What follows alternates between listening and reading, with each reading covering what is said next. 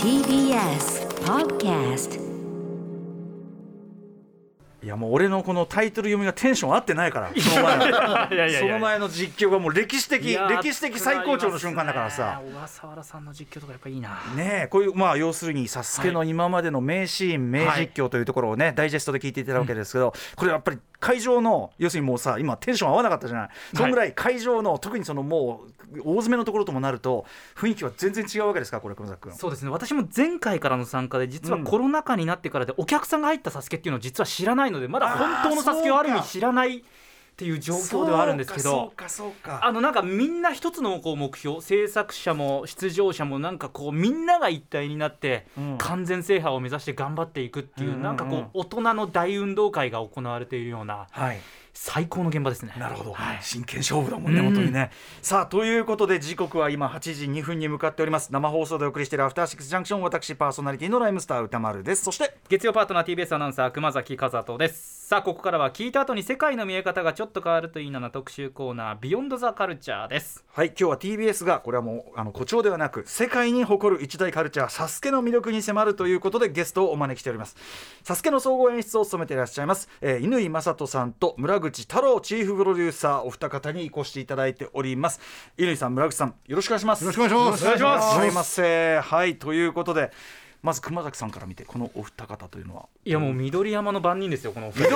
緑山の番人っていうとさ緑山の本当にあの番 いやいやそれは警警備的なことしてる人が本当にいるからさ。乾さんと村口さんが揃うとあサスケだっていうあもうサスケの象徴制作サイドのサあスケの象徴ですね。なるほどなるほど、はい。なんてことを言われておりますがいかがでしょう万人。ですか？万人。万人ではないですけど二人サスケ長いですよねもうね。長いですね。まさにねそのサスケを作り上げてきた男たちということですからね、ということでお二方のプロフィール黒崎君からご紹介お願いします。はい。まずは総合演出を務めます乾正人さんは1964年岐阜県生まれ。TBS テレビクイズ100人に聞きましたで演出家デビューを果たされましてこれまで格闘技世界卓球などのスポーツ中継を担当されてきました。1997年サスケの第1回から総合演出を担当。サスケファンからは上司と呼ばれております 上司。また乾さんはサスケをはじめリアル脱出ゲーム TV やゲームアトラクションバラエティ番組ドアーズなど大型セットを使った世界観のある特番の演出のプロでもあり数々の番組をご担当されてい大ます。そして村口太郎チーフプロデューサーは1997年に TBS 入社。新入社員だった1年目に SASUKE がスタートし第1回大会では AD アシスタントディレクターとして乾さんの下で経験を積まれます。これまで S1 世界バレー WBC ワールドベースボールクラシックなどを歴任してきたスポーツ番組のエキスパートであり2017年からチーフプロデューサーを務めていらっしゃいます。はいということで、えーまあお二人えーまあ、サスケの,、まあその時期的な立場は違うにしても、えー立ち上げ時からずっと関わっていらっしゃるお二人ということですよね、まずそのお二人お互いはどういうこうチーム感というかあれなんでしょうね。あー。あの初回あのチーフ AD であのプロデューサー携わって。そうですね。もう初回から知ってる人たちが数少なくなりましたからね、1997から知ってる人。はい。そうですもんね随分。長くなりましたよね。長くなりました。うん。長い戦友という感じですか、そういうだからまあとりあえず「まあ、筋肉番付」っていうレギュラー番組で、えやっぱり乾さんが演出をされてて、うん。僕が新入社員で入った時から、はい。もういろんなこの「サスケだけじゃなくて、はい。い、ろんなコーナーや番組もご一緒させてもらいその後違う番組でももうことあるごとにいろんなところで仕事をさせてもらったりしてるので、うんうん。まあ本当に戦友というか、うんうん。もう大先輩でありながらいつも頼りにして大型番組作る時は一緒に作ってきたことが多いですね。大型番組うんね。しかもこうスポーツ性とバラエティ性の合体というか融合というかねまさにそういうお仕事としてってことですもんね。はい。ということで、はい。改めてですがまあ説明不要ではあるでしょうが「サスケ何たるかについて改めて熊崎君そちらもご説明お願いします。1997年に第1回がスタートしました「サスケはもともと今村口プロデューサーからもありました「筋肉番付」のスペシャル企画としてスタートし2002年から独立 TBS 緑山スタジオに組まれた鋼鉄の魔女と呼ばれる4つのステージに挑み完全制覇を目指していきます。沼に落下したりタイムアップになるとその場で即脱落となります。出場者毎回100人です。4000人を超える応募が世界中から寄せられましてその枠をめぐって毎回熾烈なオーディションも行われています。これまで24年間で38回開催されまして完全制覇を成し遂げたのはたった4人。彼らのキャッチフレーズというのも見どころの一つとなっています。それぞれにね、はい。レジェンダリーな選手たちがいるわけそうですね、その4人ご紹介させていただきます。まずは史上初の完全制覇者毛ガニの秋山。秋山和彦さん。2人目史上最強の漁師長野誠さん3人目は史上初2度の完全制覇。空中の魔術師靴の春田営業漆原裕二さん。そして4人目。去年2度目の完全制覇を果たし鋼鉄の魔女を陥落させたサスケくん森本裕介さん。今ご紹介しました4人の方という完全制覇をしたのは一般の方々です。いわゆる名もなきアスリートなんですが会場に行くとですねこの4人の顔写真が大きく掲げられていまして、まさにもう大スターなわけですよ、うん。でその他サスケを彩るレジェンドたちの勇姿ですとか難攻不落のコースにたくさんのファンがついていまして番組内容を発表すればトレンド1位になるなどサスケはまさに一大カルチャーとなっています。で今回39回目となる大会12月28日火曜日夜6時から5時間にわたって放送が決定しております。もちろん熊崎さんも今年も参加されてるわはいけですね、実況を一部担当させていただいております。つまりまあ限りなく本本領というか本ね本も本番なんていうの？本ちゃんモードに近い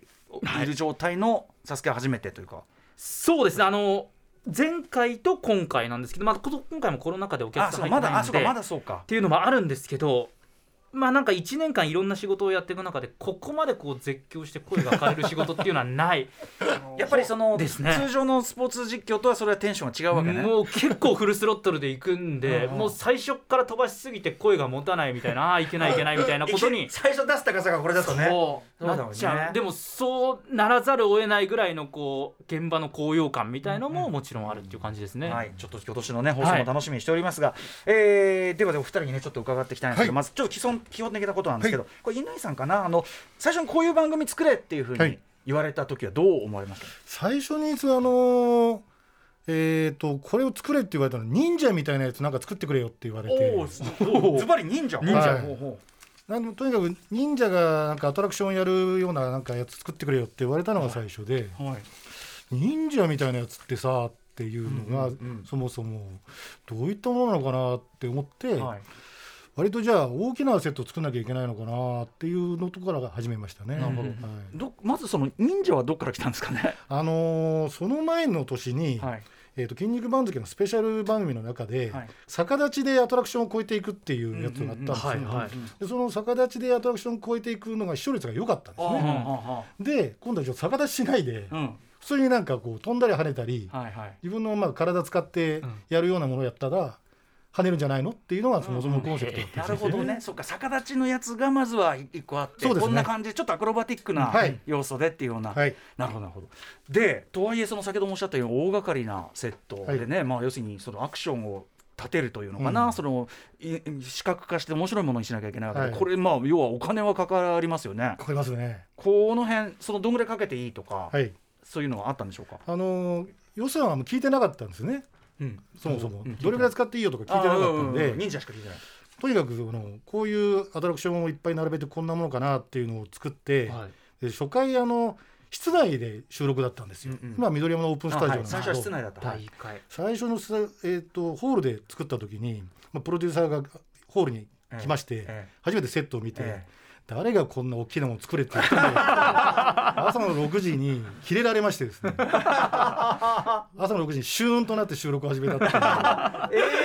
えーじゃあもうちょっとこじんまりしたものを予想されてたんそうでしょうねきっと、はい。そんなこと後から言われてもね。そうなんですよ。でもまあまさにその大掛かりであることというか、そのな本当にそのアトラクションそのそういうところがランドがあるような、はい。あのバッチリした作り込みっていうのはぜ全然もちろん大きな魅力ですもんねそれはそうね。ですね、うん、そこのあのなんだろうなそれぞれの、えーどういったテイストでやっていくアトラクションを並べていくのかっていうのは、とても大事なコンセプトなので、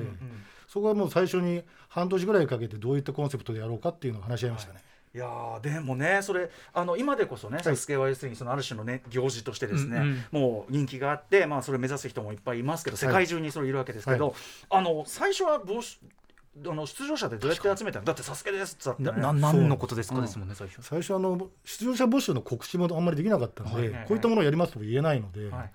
まあ、あの村口プロデューサーとか当時アシスタントディレクターが知り合いに声をかけるっていうところが、ああ村村口さん。行ったんですか？だから最初にプロデューサーやは乾さんから命を受けるのは、まあ、100人いろんなやつ揃えろっていうことで、筋肉自慢揃えろっていうことでもう知り合いのスポーツジムのインストラクター声かけたり、大学の同級生の野球部アメフト部、もう知り合いの寿司屋からとにかくもう100人集めるのがもう当時の AD, AD の仕事ですよ。寿司屋に至るまで、すごい。初回はそんな感じですね。当時メールとかもそんなに全然普及しなかったんで、はい。もうひたすら電話とファックス、ね電話とファックス。ああなるほどなるほど、はいえーまあそんな感じでだからでも街のねあのふ普段は普通に働かれている方が、その場ではやっぱりスーパースターになるというのはサスケの大きな魅力ですけども、これあの僕はやっぱりその緑山スタジオを使ったで一般の人が参加したで飛んだり跳ねたり、うん。やっぱりあの風雲竹市場はい。ありますよね、はい。そのあれもやっぱ世界的に人気があるコンテンツじゃないですか、うんうんだからもう世界に誇る緑山スタジオカルチャーっていう。だからサスケからこうあの風雲竹市場から連なる、こうあると思う。そういうこうなんていうんですかね。TBS の社風というのかな、うん。伝統名そういうのはある感じですか井上さん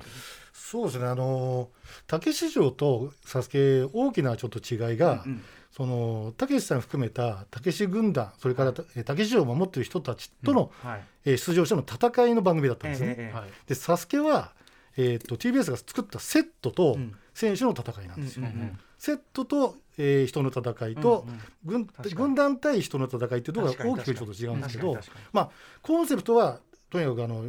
なんですかね一般の方々がうん。輝くうん。ことっていうのは間違いないなというのはもちろんありますね。一般の人にスポット当ててみたいのも TBS は割と得意としてそうですね。過去たくさんあの素人参加番組をたくさん TBS さうんん人気番組あったんで、ご長寿クイズとかだってね。そうですね。まあそういうことですもんね。確かに言っちゃえばね、うん。はい。はいはい。ということ。である意味だからその TBS の得意技というかね、はい。えーの流れにもあるものでもあるということですよね、うんはい。そして、えーとまあ、さっきから何度も言ってるように世界的ななんて言ってますけど実際これどのぐらいサスケって、えー、と世界中では見られてたりするんでしょう？これはじゃああ村口さんですかはい、はい村口さん。えっと、当然最初日本で、はい。えっと、サスケはスタートしました。それでその日本語版が、えっと、アメリカのケーブルチャンネルでそのまま英訳されてうん。放送されてました、うんでそれで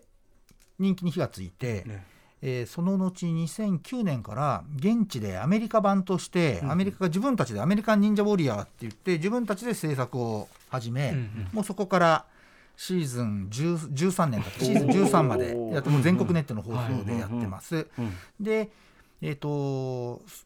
そのカルチャーがいろんな国に広がってって、うん。えー全部で165カ国で「サスケないしサスケ忍者ウォリアーを」えー視聴したことある国はもう165カ国まで行ってます。165カ国、はい。なかなかないですね。もともとはその日本語版がはい。外国で放送されてたのが、うんうん現地の制作でいうともう25カ国がうんうん。オリジナルのはいはい。サスケを、サスケとか忍者ウォリアーを作って忍ます。者ウォリア。ー、アメリカ、イギリス、フランス、ドイツ、オーストラリア、もうヨーロッパも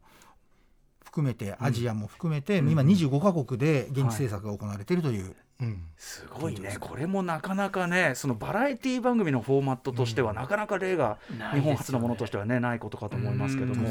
これあの後ほどお国柄というかね、はい。じゃあそれぞれどういう感じの忍者ウォリアーしてんのっていうあたりはまた後ほどはい。そうですね伺ってい。きたいと思っております、さあということで、えーカルチャーとしてのサスケどのような道をたどってここまで成長してきたのか、えーそしてなぜ我々ねサスケにこれまでここまでこう世界中の人が熱くなってしまうのか、今夜はたっぷりその魅力を教えていただきます。乾さん村口さんよろしくお願いします。お願いします。お願いします。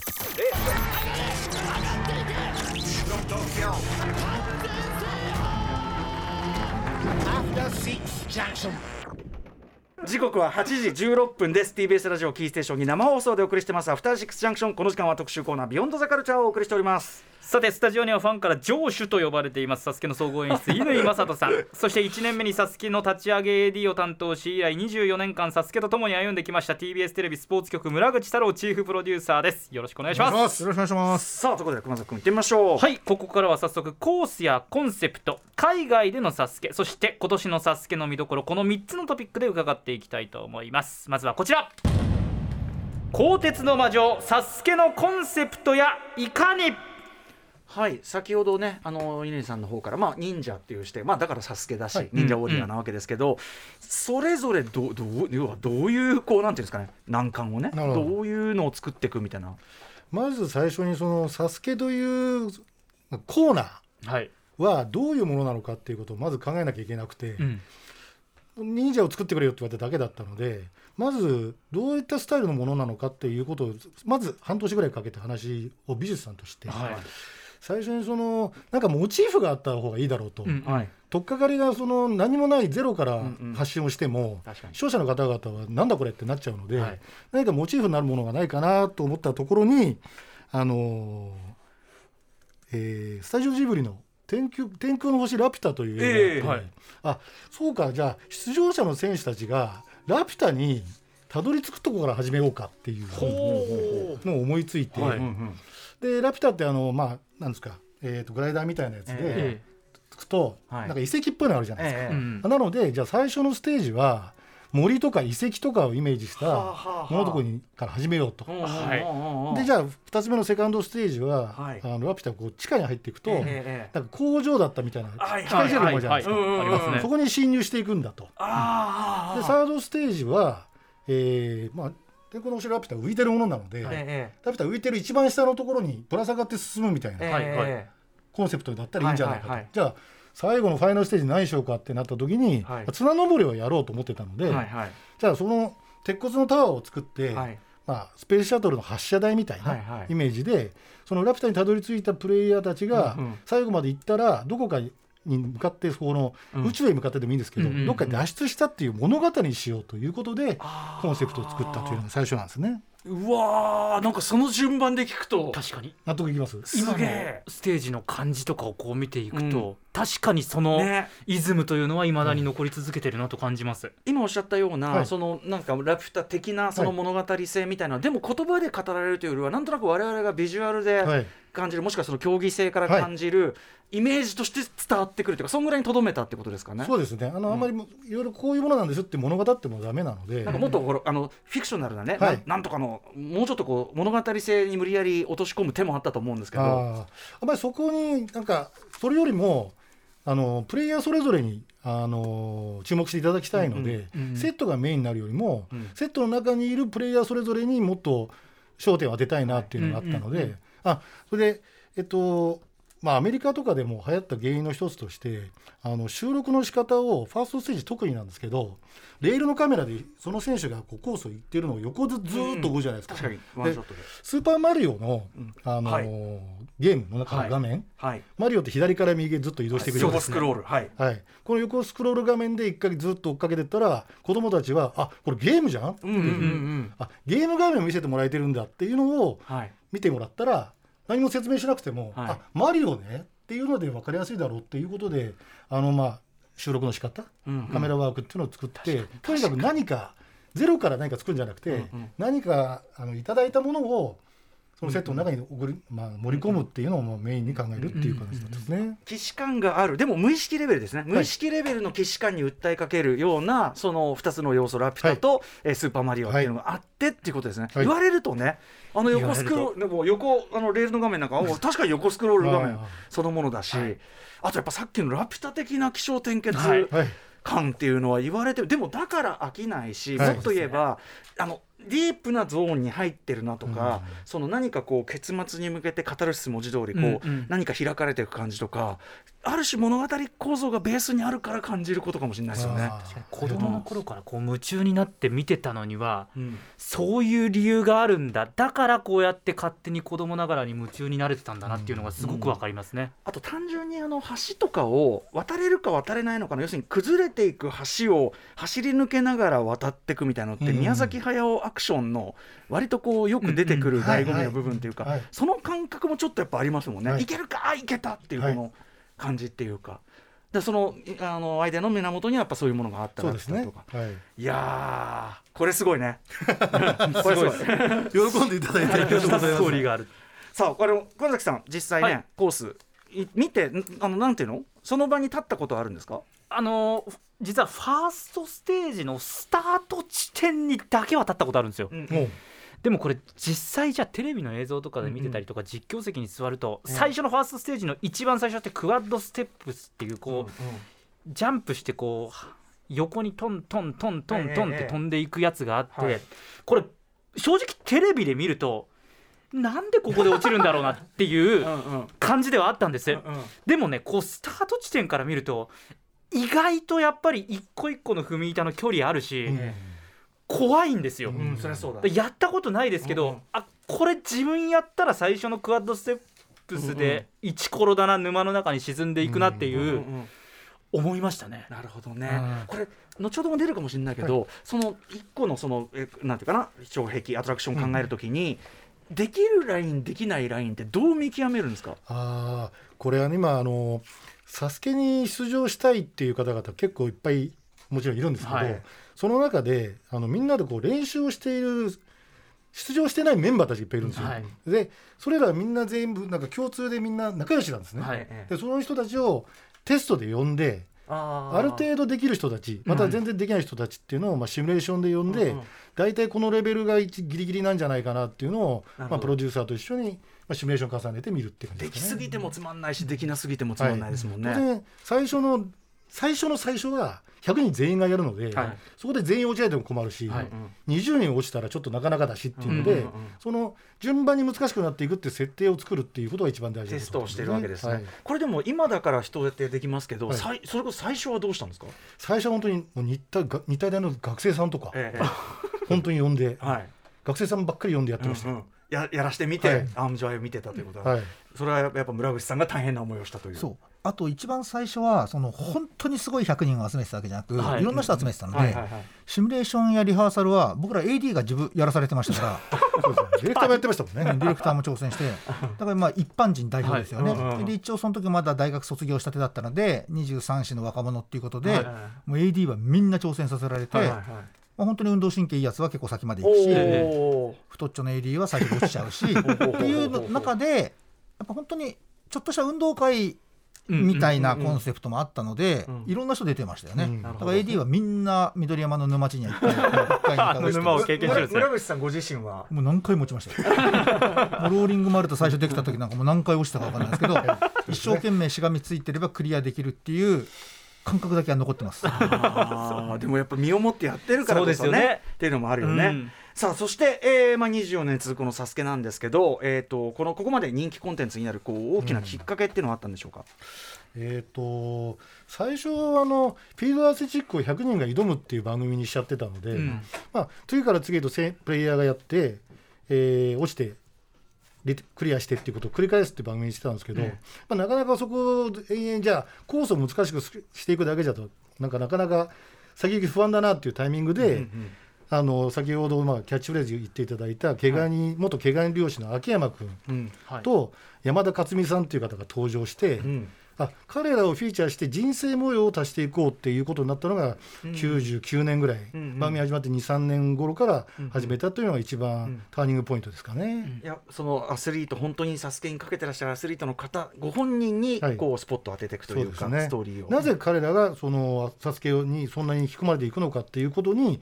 まあ、紹介しながら番組やっていくっていうことで少しちょっとそこがターニングポイントだったかなと思いますね。うんうんうんあのねかけるっていう人もだからその例えばうちにサスケのセット作っちゃうとかね、そういういろんなあれも出てきて、はい。だんだんじゃあそのあのスポットが当たることによって出場者の方も割とそういうモードになってきたとかもあるんですかね。その要するにサスケにかけるんだっていう。そうですね。やっぱ自分ができなかったところをセットを作って練習をして次の大会へっていうことを始めたのは山田勝美さんなので山田はい。山田さんが発明してあだったらっていうので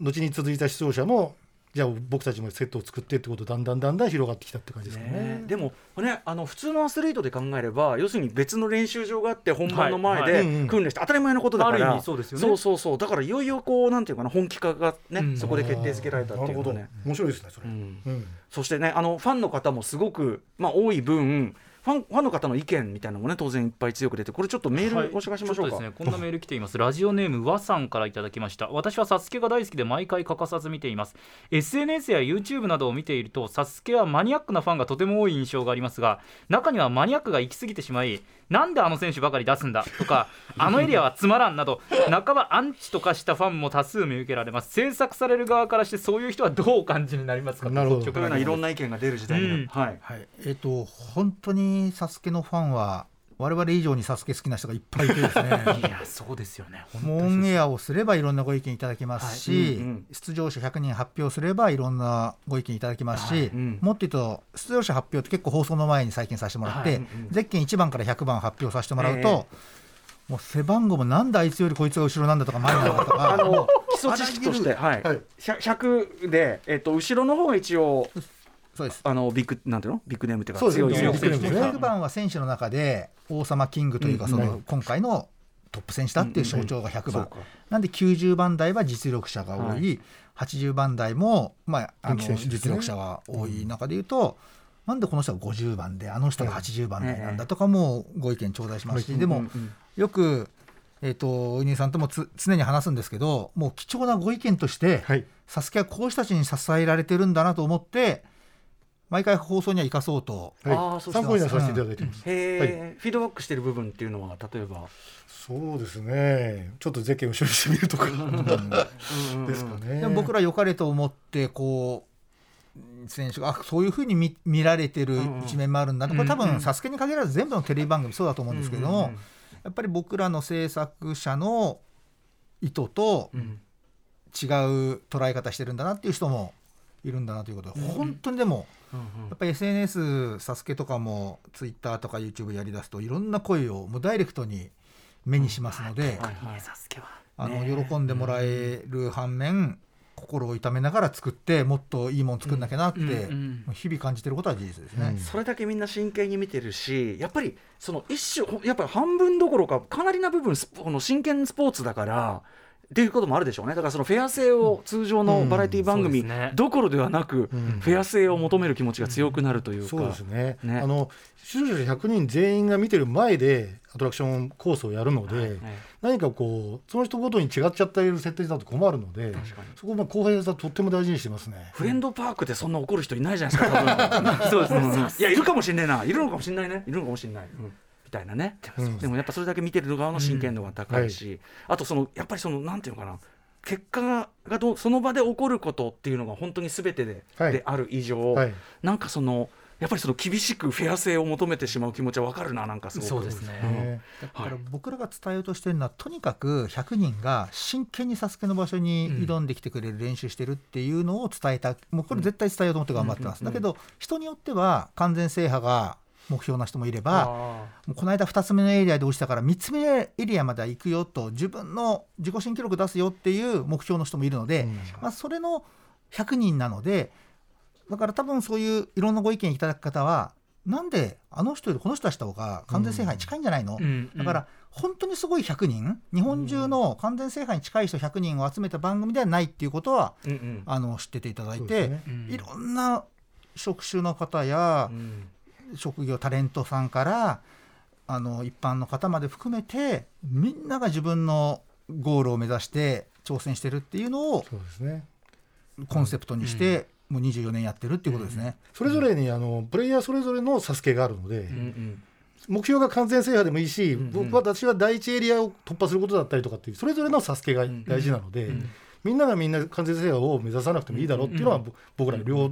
プロデューサーとよく話すことですね。いやそもそもでもこの議論が起こる番組って時点でもう そうですよね。もう異例すぎるから。真剣だなんちゅう議論だよっていう。うんすごいことですよね。はい、えーそんな感じでねい。きましょうかね、TBS ラジオアフターシックスジャンクションこの時間は名もなきアスリートたちのオリンピック24年間続くサスケという一大カルチャーについて特集しています。続いてのトピックこちら。サスケはいかに世界規模のカルチャーになったのか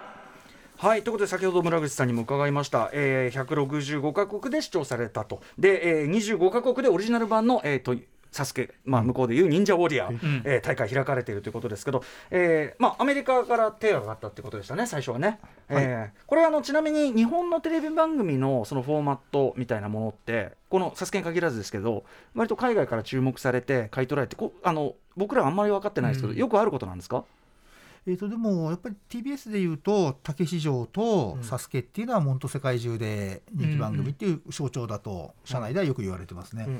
あのよく海海外のフォ番組のフォーマットを日本の番組で、あのー放送することもございますけれども、日本もいっぱい出てってると思いますね。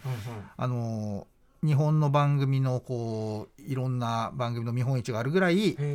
海外でも日本のテレビは注目されてると思います。そういう海外のそのテレビ局とかがどういうのやってるのかってショーケース的に見て、そうですねあこれやりたいみたいなそういう場があるんですね。はいへえはいはい。で、えー特にそのサスケがなぜ受けた？まあもちろんねだあの誰が見てもあのスポーツでもあるからうん。分かるっちゃ分かるんだけどどどこがこんなに受けたっていうのなんですか？でも一番やっぱり一生懸命挑戦する人が水に落っこちたり、はい。クリアしてガッツポーズしたりっていうのはもう言葉がいらないので、うん。うんこれはもう本当世界共通で、多分アメリカの選手が挑戦してるのを日本の子どもたちが見ても多分楽しめるでしょうし、うん。うん。そこにこうバックボーンを知らなくても見れるっていううんうん。面白さはもう世界共通だと思います。うんうん。そこがさっきの、あのー乾さんがおっしゃってたスーパーマリオに近いところがあるという、うんうん。もう世界共通のどこの国のサスケ見てもうんうん。もうコンセプトは同じっていうところだと思いますね。私あの以前その海外担当の方に聞いたんですけど、ええ。最初にやっぱりアメリカにあのこういったものをっていうふうにあの見本市で話した時に、はい。この番組はチャンピオンが生まれない番組じゃないかと、まあ、完全制覇かダメだったかっていうことをまあ放送するのでアメリカ人ははい。やっぱり誰がチャンピオンになるかはっきりさせたいっていうのうんを国民性だと、なのでこの番組受けないんじゃないかっていうふうに結構言われた敵はねアトラクションっていうかそれ自体ですもんね。そうです。はいはい。あの最後のファイナルステージのボゴールボタンを押すのは誰かっていう番組ではないんだっていうところがアメリカ人の気質にはちょっと受けないかもねっていうのへでー。結構ご苦労されてたっていう話は聞いてます。でもそれはちょっとなんていうか気に過ぎなかったということそうでかね。です結果的にはね。うん。全然チャンピオンが生まれない番組であっても、うんうん。こんなになんだろうみんなが見てくれるんだっていうので、うん。意外にアメリカ人もびっくりしてたっていうあ形です。そうなんかそのアメリカ人の気質はこうだから日本人の気質はこうだからって意外とね思い込みな確かにところねそうですよく感じることありますもんね。うん。ちなみに、えっと、これってその海外版展開するときにそのみ皆さんお考えになったさまざまなこの障壁ゲームアトラクションあるわけですけどそれ丸ごとやるんですか？それともその個々は違う感じなんでしょうか、えっとね、基本的にはコンセプトは一緒です。さっきもあった人対コースっていうのはもう一緒なので、はい。セットをいかに作ってそこに選手が挑戦していくかってことなんですけれども、当然各国によってもういきなり大きい規模で番組やらせてくれっていうところもあれば、このぐらいの規模でやりたいのよっていうところもあるのでセットごとやそのアトラクションごとを単体で、えーとまあ、販売っていう言い方あれですけれども、規模がちょっとちっちゃいものとかも国によってはスタートの時はあったり。えーアトラクションごとの販売というパターンもあるということなんですね。うん、あとその当然お国柄っていうのは出るわけですよね。はい。はい、その国ごとってどういうだから僕があのやっぱりヨ最初ヨーロッパの人たちはやっぱりどうしても人対人で対決をさせたがるところを、い、やいやサスケのコンセプトは人とセットなんだよと。別に何人か関連性が出てもいいし、うんそそこのコンセプトで最初人対人でやりたいんだよってサスケをまた違うものとして、うん。その国ごとに作りたいっていう話はよく聞いてそれはもうこういうコンセプトでやってくれと。うん。そこだけは抑えないと。抑えながら、で当然放送形態も違うので、はい。僕ら日本だと3時間のスペシャル番組です、こ今年でいうと5時間のスペシャル番組ですっていうことで必ず100人が挑戦するっていうのは自分たちで決めたコンセプトでこれを守りながら放送してます、うんうん。でも海外はそういうスペシャル番組っていうコンセプトがないので、うん。基本はドラマと一緒で1時間ごとの放送を20週に分けて放送してシーズン1つが終了とかなので僕ら5時間のスペシャル番組でいつも日から言ってるんですけど、はい。向こう20時間分作んなきゃいけないので、そうすると出場者の数が100人どころじゃなかったり、チーム戦を組んでみたりとか、うん。あの手この手で、うん。あのあー。20週も出したりしてるのでお国柄によってはそういう意味ではコンセプトは「サスケ忍者ウォリアー」なんですけれども、見せ方とか出場者数とかは違うケースが多いっていう感じですね。出る。出る側死んじゃいますね。大変だな。あとこうアトラクションコースのねえっとなんていうの人気の傾向の差とかあったりしますかね、あのーアメリカの方々はやっぱスペクタクルを好むので、うん飛び移るものが大好きなんですよ。あ やっぱりジャンプさせるのが好きで高いとこから高いへどんどん飛び移るっていうアトラクションの方が視聴率がいいんだと、はい日本は割と、はい。あの熊崎さんがご存知のようにタックルみたいなやり合いじゃないですか。いやありますね、はい。なんかその前に何かをやって疲れちゃってるからこのアトラクションどうかなっていうこう割となんか前にちょっと前振りがあるはいアトラクションあるんですね、はいはい。そういうのは一切アメリカは入れたくないっていう。なるほどね。だからはい。僕も乾さんと一緒にアメリカのラスベガスえに実際、えー、と視察に行ったり一緒に番組作りアメリカの見に行くと、一つのエリアごとに飛び移るたびにもうオーディエンスと MC が「イエーイイエーイワー!」っていうもう一つごとに歓声が起きるっていう、それはそれで楽しそう、うん、また「おーこういうのもいいね」っていう話はしてるんへです、一方なんかその改めてその差を聞くとうわに確かに日本人っぽいその耐えて耐えて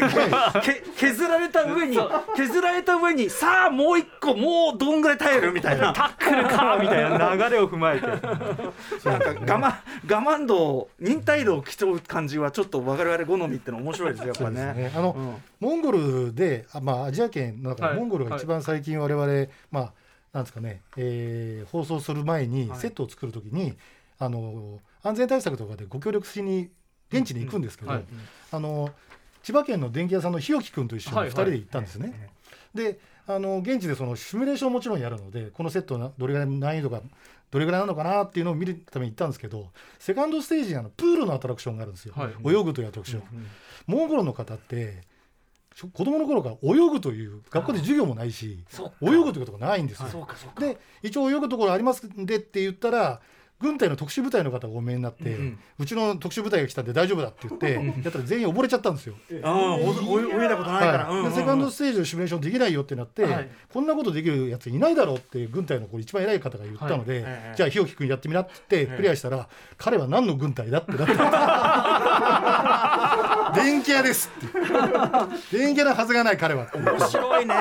やっぱりその国の環境とかによってね。もちろん運動能力高いのはねモンゴルの人もはい。我々知ってるわけだから、面白いな。これこにもお国柄ってことなんだいやっぱ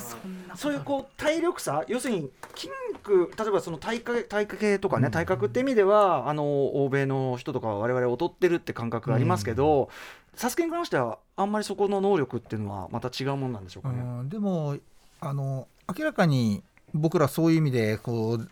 世界中のサスケのスタッフとやっぱりコミュニケーション取れてるので、うんうん。日本のサスケにもその世界のサスケではい。活躍した選手をよく招待して出ると、はい。例えばアメリカの忍者オリアで女子のジェシージェシー・グラフ選手っていうのは、はい。は日本のサスケに出てもですね、ええサードステージまでもう何度も進出したりして。もう日本の女子はまだファーストステージをクリアできるかできないかっていうところなので、アメリカの選手を呼んでうんうん。たり、ドイツであの選手すごいらしいぞっていうのを招待したらファイナルステージまでいきなり初出場で行ったりとか、そのやっぱり世界のサスケのすごい人は日本のサスケの中でも結果出せるケースもあるし、でも多分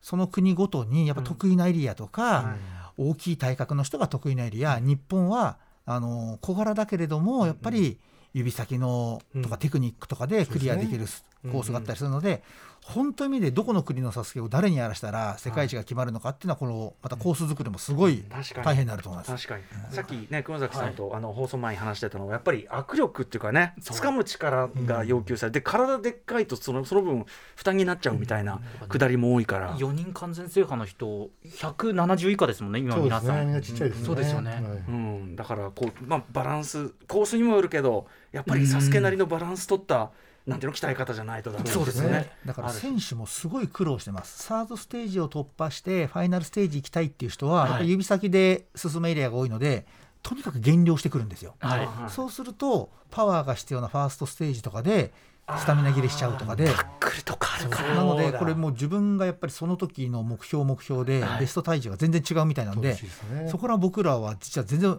作ってる方分からなくて 選手の皆さん大変だなと思って減量してきましたなんて言って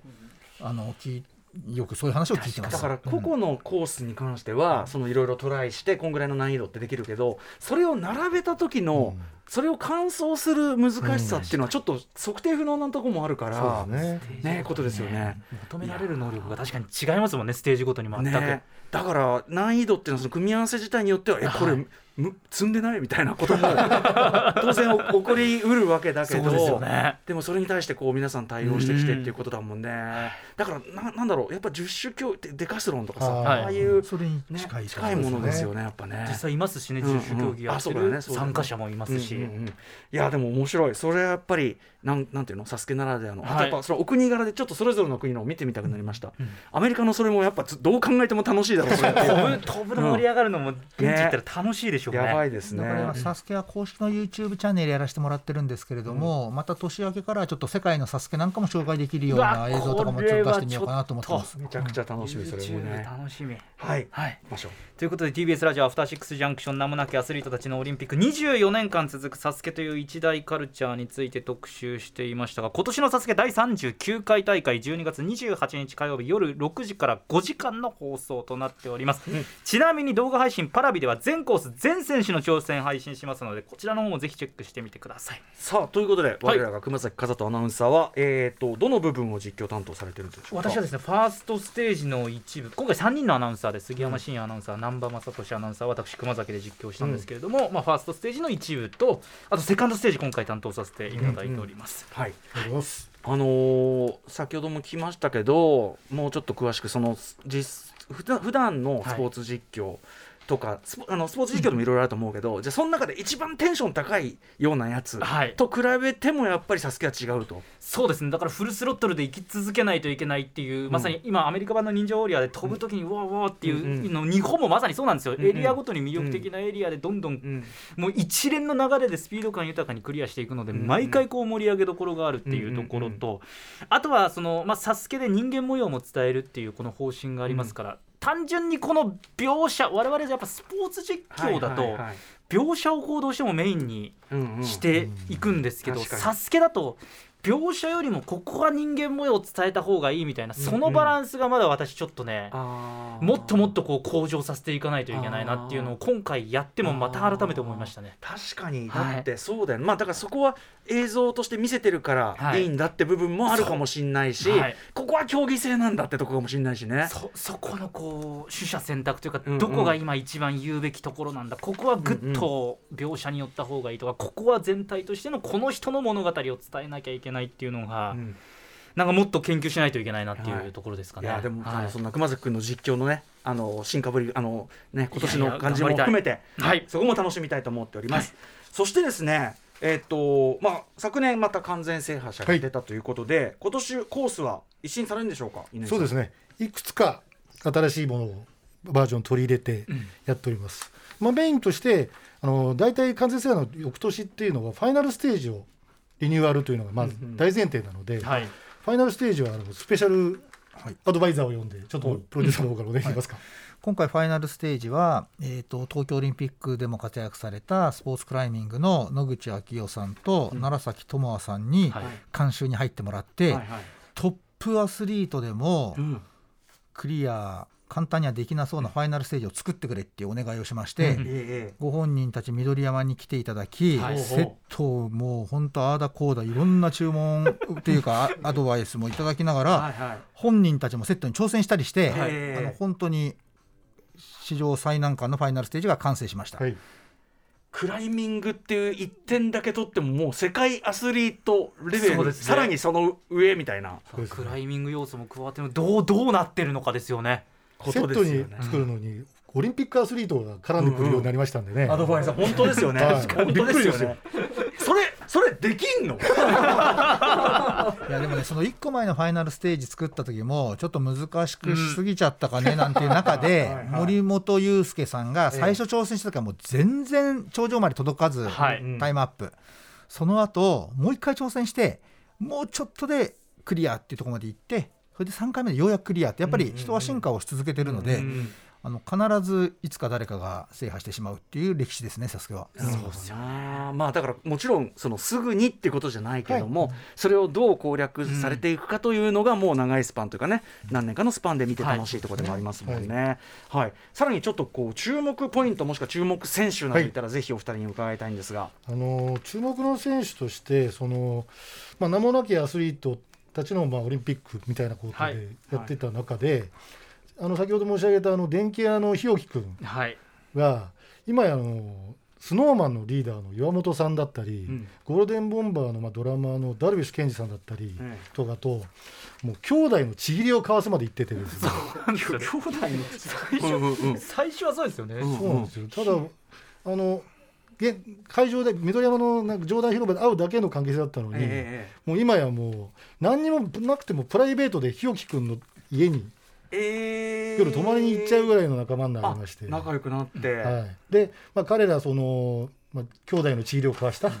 みんなが。えーどこまでグループ揃っていけるのかっていうのは非常にちょっと今回注目してもらいたいなっていう感じですかね。仲間でねこう声援を送り合ったりとか、うんうん。うんファーストステージのとこ横でこう並走したりとかして、だからその日置さんの並走にスノーマンの岩本さんとかがこう行ったりして、なんかこうもう職業とか性別とかな年齢とか何もかも超えた友情とか関係性っていうのがまたサスケの魅力ですよね。本当だよね、うん。あのー熊崎もしみじみ言ってたもんね、全然あの世間のヒエラルキーとは違うんです。よねそうなんですよ。うん全然違いますね。ね。これだからスノーマン岩本さんってまあコンサートとかやったりとか普通にいたらもうみんなキャーキャーってなる対象なんですけど、緑山だとこうサスケの常連組の一人みたいな感じでもうずっといるっていう感じの方なんですよね。うんうんうんなんかスノーマンの岩本さんが言ってたのはこのファーストステージセカンドステージをクリアする人がかっこいいのであって、はいはい僕ら別にあの芸能人だからかっこいいとかじゃないんだと、うんうん。緑山ではクリアする人のが一番かっこいいんだっていうのを結構熱弁されていて、本気だ、はい。もう完全に浸水してるんだもんね、はい。確かに。でも山田勝美さんが確かに一番こう目立つというか あの緑山ではいろんなタレントさんとかも来るわけですけど、ミスターミスターサスケですかね。サスケ山田勝美さんがやっぱり一番なんかどしっとしてる、オーラありますね。みんながこう見る対象憧れの対象みたいな感じでいますよね。逆に写真撮ってくださいだもんね。そうですそうです。タレントさんたちが「あ山田さん!」って言って駆け寄るような感じですよね。はい。だから番組の一番の見どころはやっぱりゼッケン100番の森本君がはい。3度目の完全制覇なるか、はい。あなたに2度目の完全制覇されちゃったのでセットも大リニューアルされてますよ、だからある意味制作陣と森本君の戦いでもまずある。これがまず大見どころになる。ことは間違いないです。あっあっさりって可能性もねなんかあっさり行かれちゃったらってことですよあれなんねて。もね。大変ということで、えー注目のあれですね、えー、名もなきアスリートたちのオリンピック世界に轟くサスケカルチャー伺ってまいりましたということで、はいメールもうちょっと紹介します？そうですね、んこのメールいきましょうか。サスケ好き親子白うさぎさんからいただきました。ファンの方からですね、メッセージです。歌丸さん、熊崎さん、こんばんは。サスケ特集ありがとうございます。そして、乾さん、村口さん、お話最高です。今、小学生の息子とサスケにドハマりしています。誕生日プレゼントにクリフハンガーこれクリフハンガー後でご説明いただきますが、クリフハンガーのセットをおねだりし毎日毎日サスケの公式チャンネルをスロー再生したりしながら見ています。学校でもお友達とサスケごっこに明け暮れているようです。お小さい頃から特に燃えるものがなくヒーロー戦隊やあの鬼滅の刃の鬼殺隊もハマらなかった息子の人生で初めてのヒーローがサスケ選手たちです、熱く燃える夢をありがとうございます。今年も全力で楽しみにしています。ありがとうござい。ますありがとうございます。これ誕生日プレゼントにクリフハンガーセットって。そうですね。だいぶ変わってる家族ですけどね。あ改めてクリフハンガーどういうコースでしたっけ？これは。あぜひ。これはあのはい3センチの突起に、まあ、指でぶら下がって横移動して進んで一度180度回転して向こう側に飛び飛び移る、はい。その飛び移る側もずっとこう縦だったり横に移動したりとかしてるのでタイミングを見ながら、まあ、ジャンプするっていうアトラクションになってそますね。そのセットっていうのはそういうこう縮小さいサイズのなんかがあったりする多分あのぶら下がって3センチの突起で横に進むってやつは多分あの皆さん作られると思うんで、まあ、それは割と結構世の中にたくさんありますよ。うんうんうんご家庭に1台ぐらいありますね。ないですか？でもこのねご家族にとってはそうだしこれはだって未来のエントリーね選手かもしれないし、ですね。間違いなく。だって森本さんとかだって最初はもう10代の時から出てきそうでてす。最初の応募ビデオクリフハンガーの応募ビデオだったんで、はい。お父さんが撮ってらして。やっぱり人気コースなんですね、い。クリフハンガーね。この方も将来サスケを支える方になるかもしれないですよね。すごいなやっぱり。一度本気になった時。まあだから本当にスポーツとしてアスリートとしてですね、なんかこう集中していく感じっていうかねありますよね、さあということで最後に何やらお二人から大きなお知らせがあるそうですね。えっとまあ、一番大きなお知らせは28日夜6時から5時間で放送です、ぜひ見てくださいなんですけれども、まあ、今みたいなあのサスケの実際のセット見たことない方がいっぱいいらっしゃるので、えっと、実は、えっと、近々発表になるんですけれども、赤坂サカスに本物のセットをちょっと持ち込んで、皆さんに年末見てもらおうっていう企画が進んでますので、TBS のまんまでえ初め初めてここで話させていただきます。あの広場ですか？そうですあそこの。うんえ？えもう歌丸さんもぜひ TS 来た時に、俺あのセットがあるっていうことに、はいはい。りますので、へえお楽しみに。年内ということですかねこれはね、はい、もう間もなくです。間もなく。間もなくはい。あそう。これめちゃめちゃ楽しこれびっくりするみやわ。ば。でも実際セットご覧になられたらびっくりすると思いますんで、ぜひサスケ選手の凄さ確とセットの大きさを感じていただければと思います。高さとかさいろいろね。な何が来るんだろうっていうのも楽しみですしね。うん。エリア2つぐらい用意して。二つエリア来る。あすごい。あそう。もうそれだけ見てもね、でっかみたいなことだもんね。これ赤坂観光名所になりますね。はい、さあということで、えー、28日火曜日のまずはね、放送お見逃しなきようということでパラビの方では全選手全コースはい。見られるということでございます。ということで念願のサスケ特集ですよ。熊崎君いかがでしたか？いや私がもう緑山でまず乾さんに収録始まる前に実は「アフターシックスジャンクション」という番組をやっていて。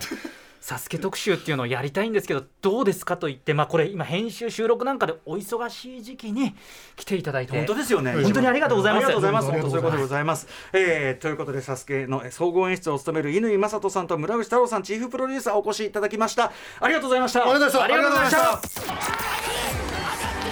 四畳半からのファイナリスト